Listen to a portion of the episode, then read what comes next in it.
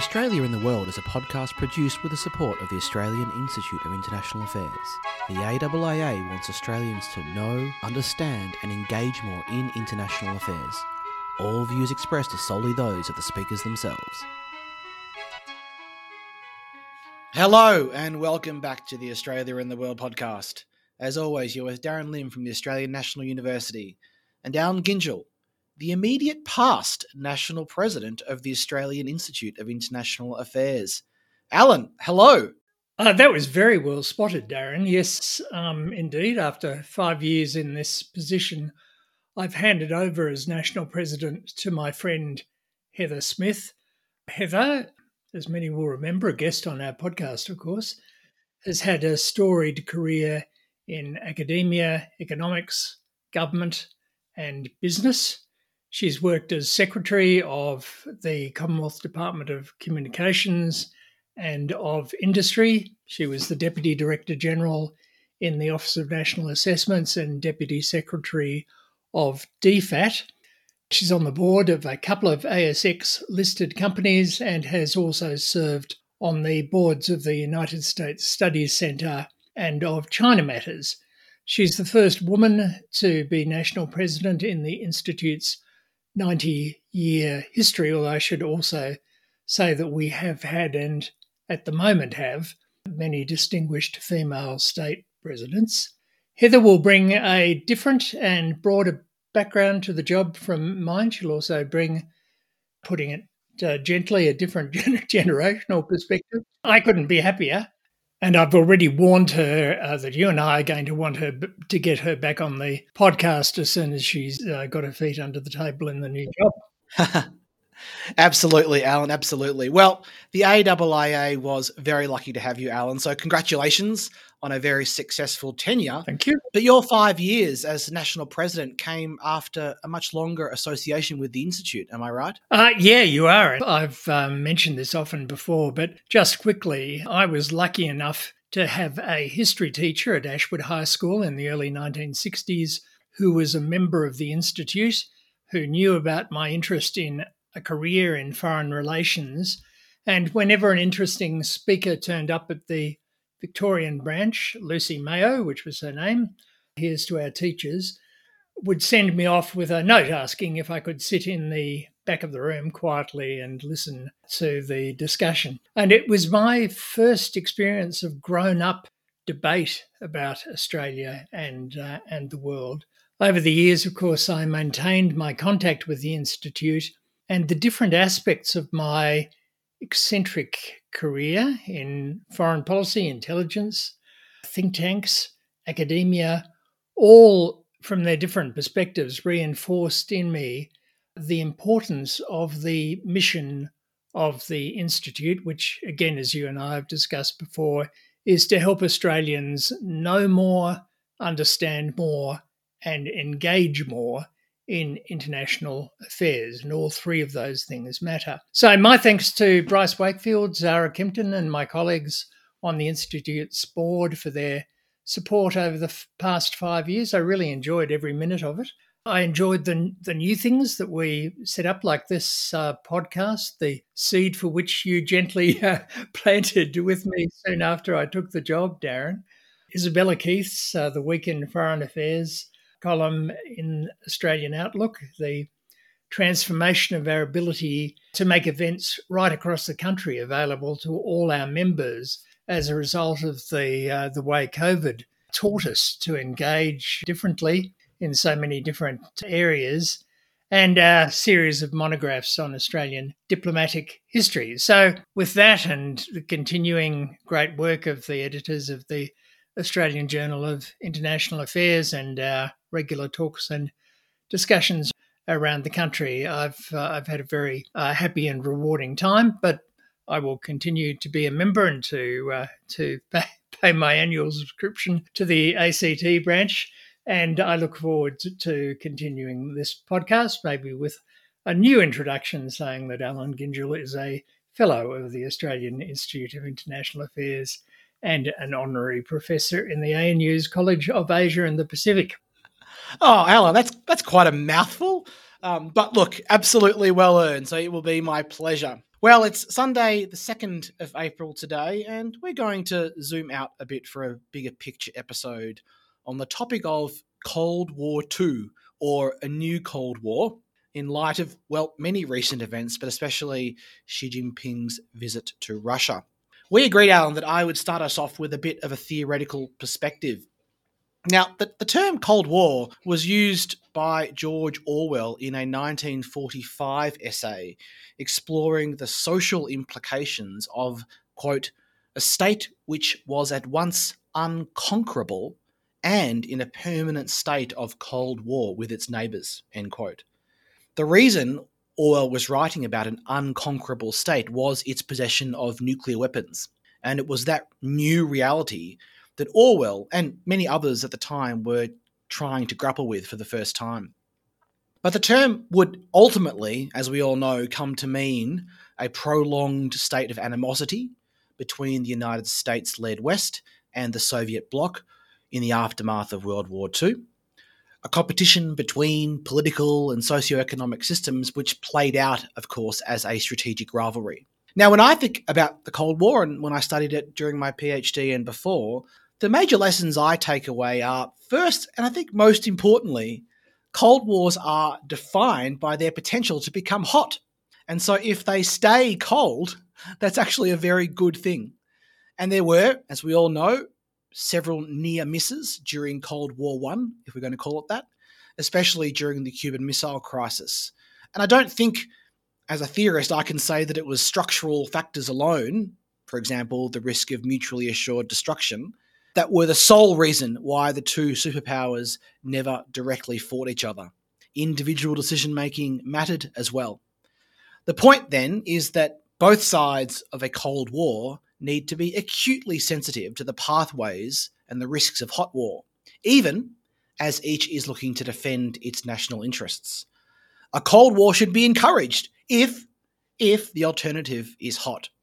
Second, the global and multi dimensional nature of Cold Wars, where competition can potentially manifest anywhere geographically around the world and concern a broad range of not just geopolitical, but economic, social, and ideological factors.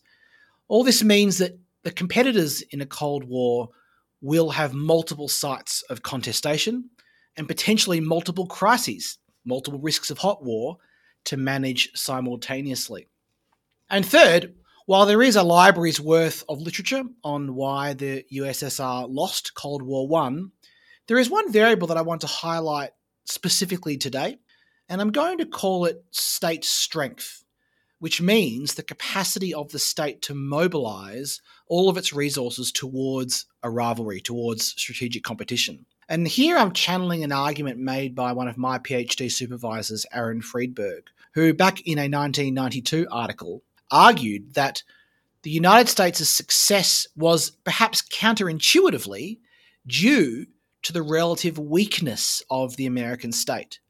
What do I mean by weakness? Well, you had competing interest groups, economic groups, social groups, and so forth, who were competing in a political system that was enabled by liberal political institutions, but that had the consequence or the impact of forestalling, if you will, the complete and utter mobilization of the US state towards this goal of winning existential conflict. So, for all the legitimate complaints about the rise of the US's military industrial complex during this time, to this day, Friedberg actually flips the point and says it's actually somewhat puzzling that this military industrial complex wasn't even larger.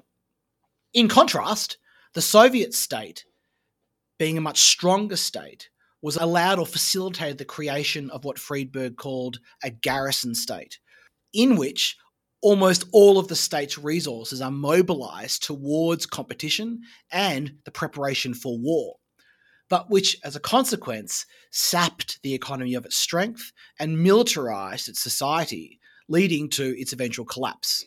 So, the irony here is that the inability of the US to fully mobilize in response to the threat posed by the USSR prevented or forestalled the enactment of strategies that would have overextended and exhausted it the way we've seen empires overextend throughout history. So, in this sense, The First Cold War offers a lesson that I see repeated regularly, actually, in studying political, economic, and social systems that strengths can very quickly become weaknesses. So, enough theory, Allan. As someone who remembers the First Cold War, can you tell us how you think of the term Cold War and whether you find it an analytically useful concept? Or maybe, actually, can I ask the question this way? What are the key lessons you think policymakers need to learn from the First Cold War, how it was fought and how it ended? Very good questions, Darren. You might uh, remember that we were both congratulating ourselves on the last podcast, a bit smugly perhaps, on our openness to what you called epistemic humility. Uh, I do remember, Allan, but I recall no smugness. uh, on your part, perhaps. Uh, look, here's a good example. I've criticised people who have used the term New Cold War to describe the US China clash. I was around during the Cold War, I say, and this is no Cold War. But look, on reflection, I think I've been thinking about the term too specifically. The original phrase Cold War grabbed attention because, as you said, it was necessary to describe the entirely new circumstances which the potential use of nuclear weapons introduced into international relations. I still don't believe that what we're seeing now is simply a repetition of the competition between the Soviet Union and the United States with new players. Moscow's threat to the West was always essentially militarily, Moscow and Washington could agree on what the Cold War was that is, a bipolar structure which clearly divided the world into spheres of influence and resisted efforts to alter those spheres over time. Uh, and because they agreed on this, it was possible for them to develop effective lines for managing the dispute. Now, my fear at this stage is that China, the United States, and their various partners cannot even agree on what constitutes the foundations of the dispute. We talked about some of this last time, including what we mean by asking China to be less assertive. And our newly arrived ambassador in Washington, um, Kevin Rudd, has spoken about some of the same problems. So the continuity that exists with the first Cold War lies in the urgent need to find new ways of understanding and managing the international order. I've concluded that we need to talk up the drama rather than tamp it down if we are to grab the necessary attention of policymakers. Oh, interesting, Allan. We were obviously quite critical last episode of claims that war with China over Taiwan is happening within a handful of years. But I, find myself agreeing with you that we do need ways to engage policymakers and the public on the complexity and the risks of the challenges faced. The question is is Cold War II that frame?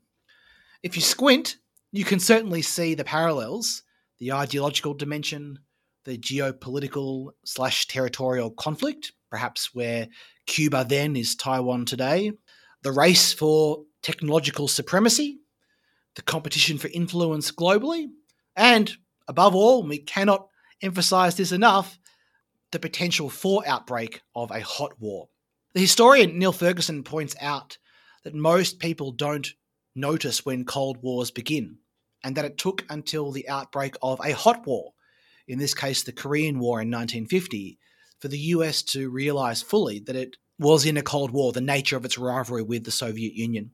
And you might say, again, that the first hot war of this new Cold War is Ukraine, which has also jolted many in the West, especially in Europe, into action. There are, of course, many differences, starting with the deep degree of economic interdependence and moving, I would say, to modern communications technologies, including social media and their impact on politics and society. But to channel Ferguson again here, if the label Cold War II is to be useful, it will be because it does capture people's attention, but also because it reminds us that it was not inevitable at all that Cold War One would stay cold, and that it was not inevitable at all that the West would win. And there are policy proposals that flow from each of these lessons, as we've discussed many times before. First, on the importance of both deterrence and reassurance as a way of preventing hot war. It will be obviously a great success if Cold War II stays cold. And second, on the breadth and creativity needed in policymaking for not just for Cold War II to stay cold, but for it to end in a way that is consistent with our interests. And on this, I want to recommend the recent China Talk podcast with the Soviet historian Stephen Kotkin. And one of his points is that the US has extensive experience fighting Cold Wars and many lessons that have been learned over time. So this should actually be the preferred mode of competition for Washington. Now, of course, the nature of US politics has changed dramatically in recent decades, even if the institutions themselves have been fairly stable and seem to be holding together. So, regardless, I agree with your phrasing, Allan, that we need to find new ways of understanding and managing international order. And the Cold War concept may be an important element in how we frame that challenge. Having said that, though, here is my question. If we imagine a spectrum of responses here with hot war at one end, and we don't want that, and a total capitulation of all conflicting interests at the other, so like handing over Taiwan and accepting PRC sovereignty over all of the South China Sea, that's the other end of the spectrum, and we don't want that either. What is in the range of policy responses that fit within the Cold War concept in the middle? Or do we need another category separate to Cold War, such as Ambassador Rudd's managed strategic competition? So it's distinct from Cold War. But if we had that, would it be closer to the hot war end of the spectrum or the capitulation end? I'm not sure. Unless, you know, we get caught up too much in this abstract discussion, let's make it concrete, Allan. Any discussion of Cold War 1 is going to locate the concept of containment centrally. How do you see containment fitting in here? Well, containment is different. It's the description of a strategy, not a condition. Its origins, of course, lie in the famous long telegram of George Kennan, which he sent from the US Embassy in Moscow in 1946 uh, when he was posted there. The, the, telegram itself, Darren, is is now available online, and we should put it in the show notes because it's really a remarkable document, and I, I'm sure we have many listeners from DFAT who, who would like to think that their own reporting and advice from overseas had the impact of this one telegram. It's uh, it's fascinating to see the perspective that he puts on it. It was subsequently, of course, articulated in a lot of different forms, but the core of containment was that the US should not push back the Soviet Union, but it should seek to contain it within its post war boundaries. The Soviet Union was never going to challenge the US economically in the world, but it's quite possible that China might.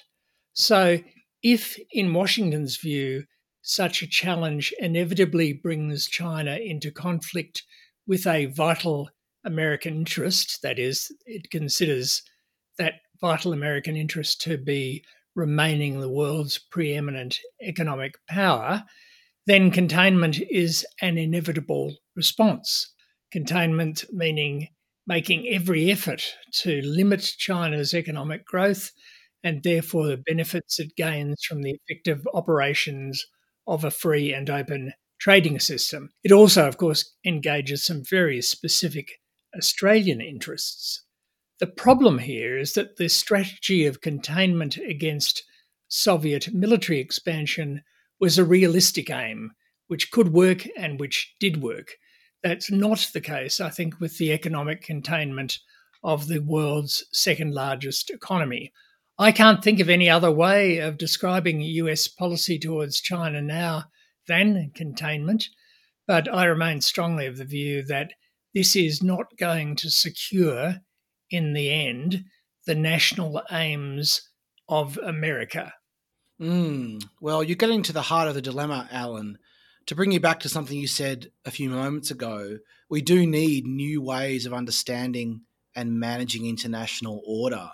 So, if Jake Sullivan, the National Security Advisor, were sitting here right now, I imagine he would say that the post war order that prevailed until recently stopped being fit for purpose for at least two reasons. First, because it enabled Beijing to gain asymmetric and he would say unfair economic advantages because the economic rules, among other things, were not designed to handle an economic system of state directed capitalism like we have in China, and what the Harvard scholar Mark Wu labeled China Inc. in a brilliant 2016 article that I'll post. And second, because the nature of modern technology means that a foundational technology like semiconductors is too intimately tied up with strategic or even battlefield advantage to allow unfettered economic activity in that space. So, what you've called a policy of economic containment, and I can't disagree with you on that label, represents precisely a new way of understanding and managing international order. Now, your disagreement is not unreasonable, but what it tells me is that even if you're right, the status quo even in this one specific trade category, let alone anything else, is also not sustainable. But let's turn then to current events. And I'm thinking of Xi Jinping's visit to Moscow. What's most interesting to me about that visit and what China is doing generally is what it reveals about how Beijing is navigating the trade offs in the type of order that it wants to see. And that order, of course, includes the prevailing balance of power. As Evan Feigenbaum has pointed out a few times, China has irreconcilable interests between, on the one hand, counterbalancing US power, which means supporting Russia, and on the other hand, defending their commitment to sovereignty and non interference in internal affairs, as well as supporting a stable global economy and market access. Feigenbaum describes this Beijing straddle, which we've seen over the past 12 months, whereby China is tacking uncomfortably between these two irreconcilable sets of interests. But I interpret this visit as a clear signal that Xi Jinping's highest priority is competing with the United States, with Putin's Russia seen as an indispensable partner in that enterprise.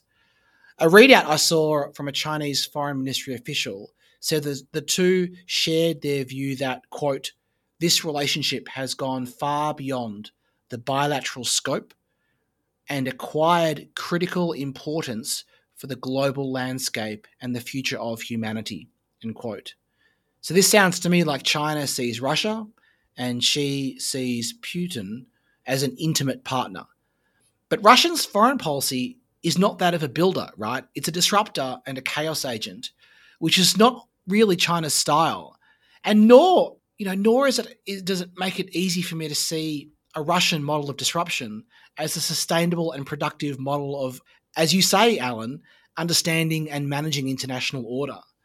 So, therefore, I think China deepening ties with Russia only makes sense in the context of pushing back against Washington and dismantling those parts of the existing order that neither leader likes. So, my takeaway from this meeting is to have, I think, even greater clarity on China's interests and what Beijing is willing to give up or trade off to protect those interests.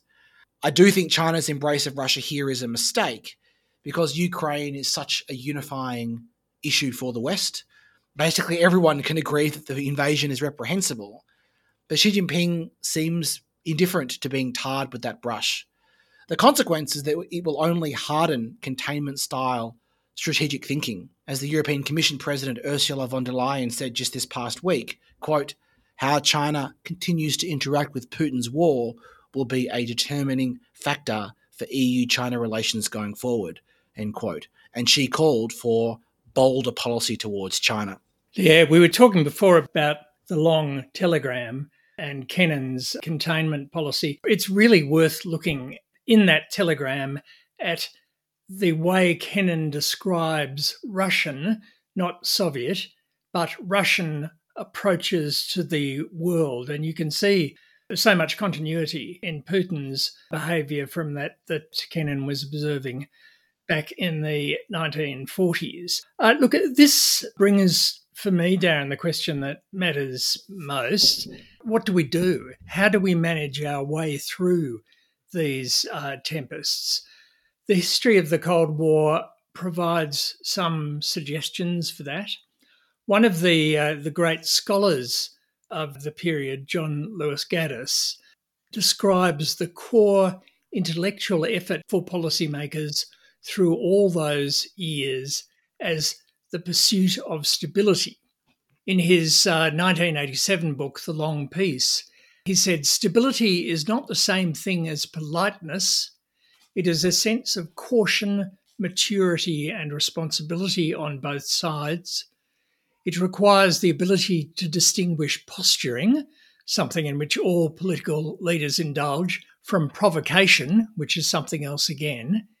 It requires recognition of the fact that competition is a normal rather than an abnormal state of affairs in relations between countries, much as it is in relations between major corporations, but that this need not preclude the identification of certain common or corporate or universal interests as well. It requires, above all, a sense of the relative rather than the absolute nature of security, that one's own security depends not only upon the measures one takes in one's own defence, but also upon the extent to which these create a sense of insecurity in the mind of one's adversary.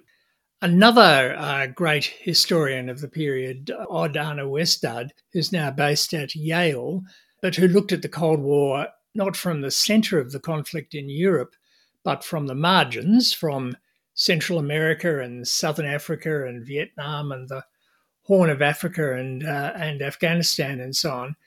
In his book, The Global Cold War, he wrote that, and I'm quoting him again. Much of the future may therefore depend on how we revise our actions in order to reduce the potential for violent conflict. If there's one big lesson of the Cold War, it is that unilateral military intervention does not work to anyone's advantage, while open borders cultural interaction, and fair economic exchange benefit all. This is not a pacifist argument. I believe firmly in the right of self defence when attacked, but it is an argument that recognises that in a world that is becoming increasingly diverse ideologically, just as communications tie us closer together, the only way of working against increased conflict is by stimulating interaction while recognizing diversity and, when needed, acting multilaterally to forestall disastrous events. The Cold War remains a dire example of what the world looks like when the opposite happens and regimes of global intervention take hold. So, look, we would be wise, I think, to listen to and learn the lessons of the last Cold War and containment policies before we embark on the new one. But both those historians and writers really underline the point you made, Darren, which is that Cold Wars can become hot.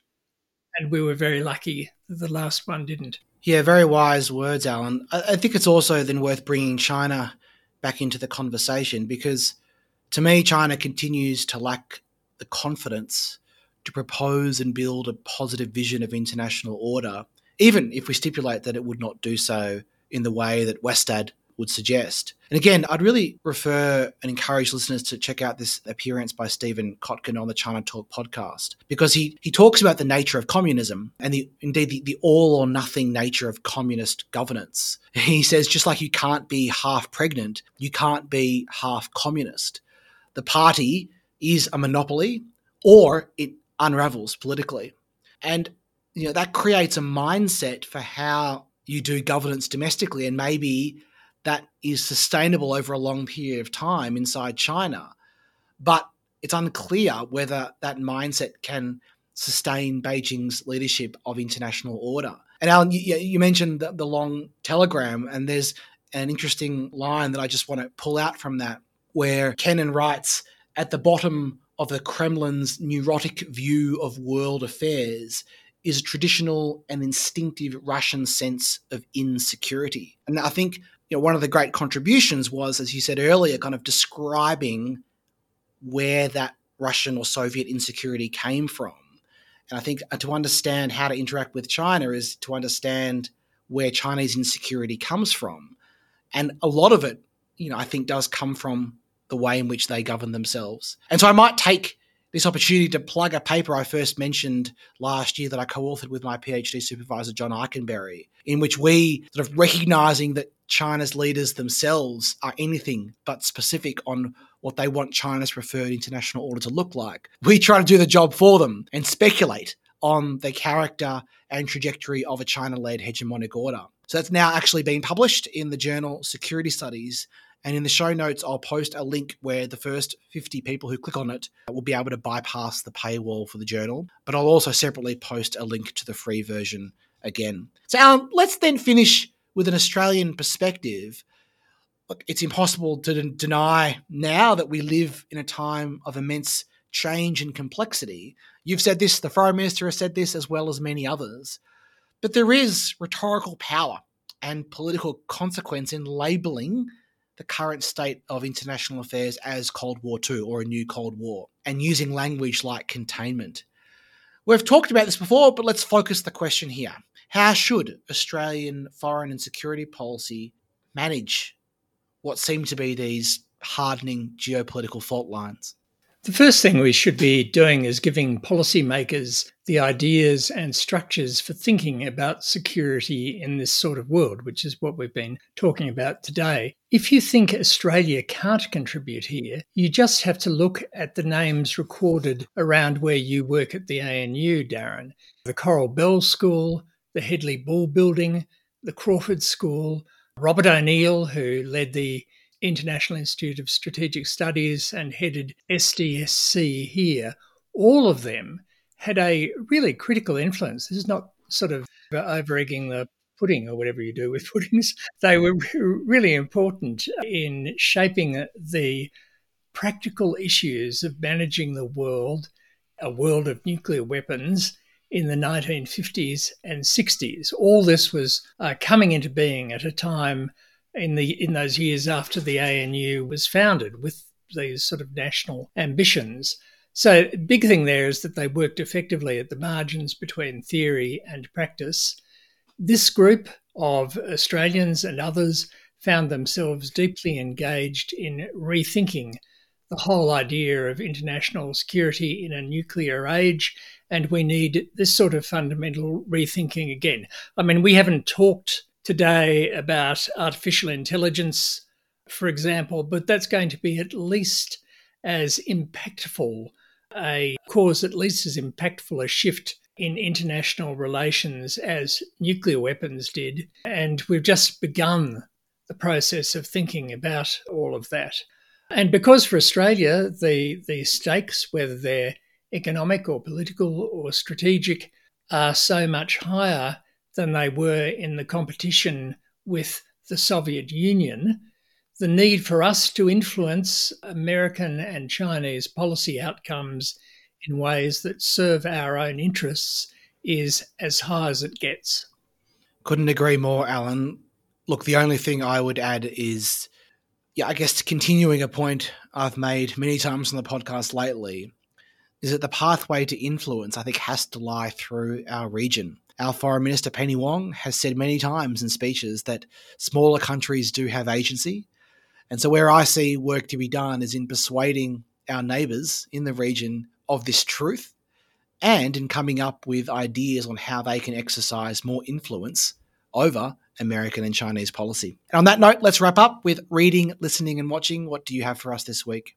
Well, it's nothing that I've read uh, read this week actually, but the discussion about the uh, the Cold War sent me back to John Lewis Gaddis's magisterial, and I don't use that word about many things, biography of uh, George F. Kennan called George F. Kennan An American Life. It really is one of the most impactful books I've read about both international relations and about US foreign policy, and it ought to be on the reading list of everyone who worries about where the world goes next. Thanks, Allan. Well, we're very much in autumn here in Canberra. It's my favourite season. And I've recently rediscovered the music of Norah Jones, whose first album I bought way back in 2002, but for whatever reason, never kept up with what she was doing. Her gentle warmth and ability to slow things down which I think really fits with the shifting of the seasons and creates a little space to reflect, has been very restorative for me in recent weeks, especially as I and loved ones have been battling colds and the flu. So, other than her 2002 album, Come Away With Me, two other albums to check out are the 2004 Feels Like Home and the 2012 Little Broken Hearts. And that's all for today's episode of Australia in the World. We thank Walter Colnaghi for research and audio editing, and Rory Stenning for composing our theme music. Until next time.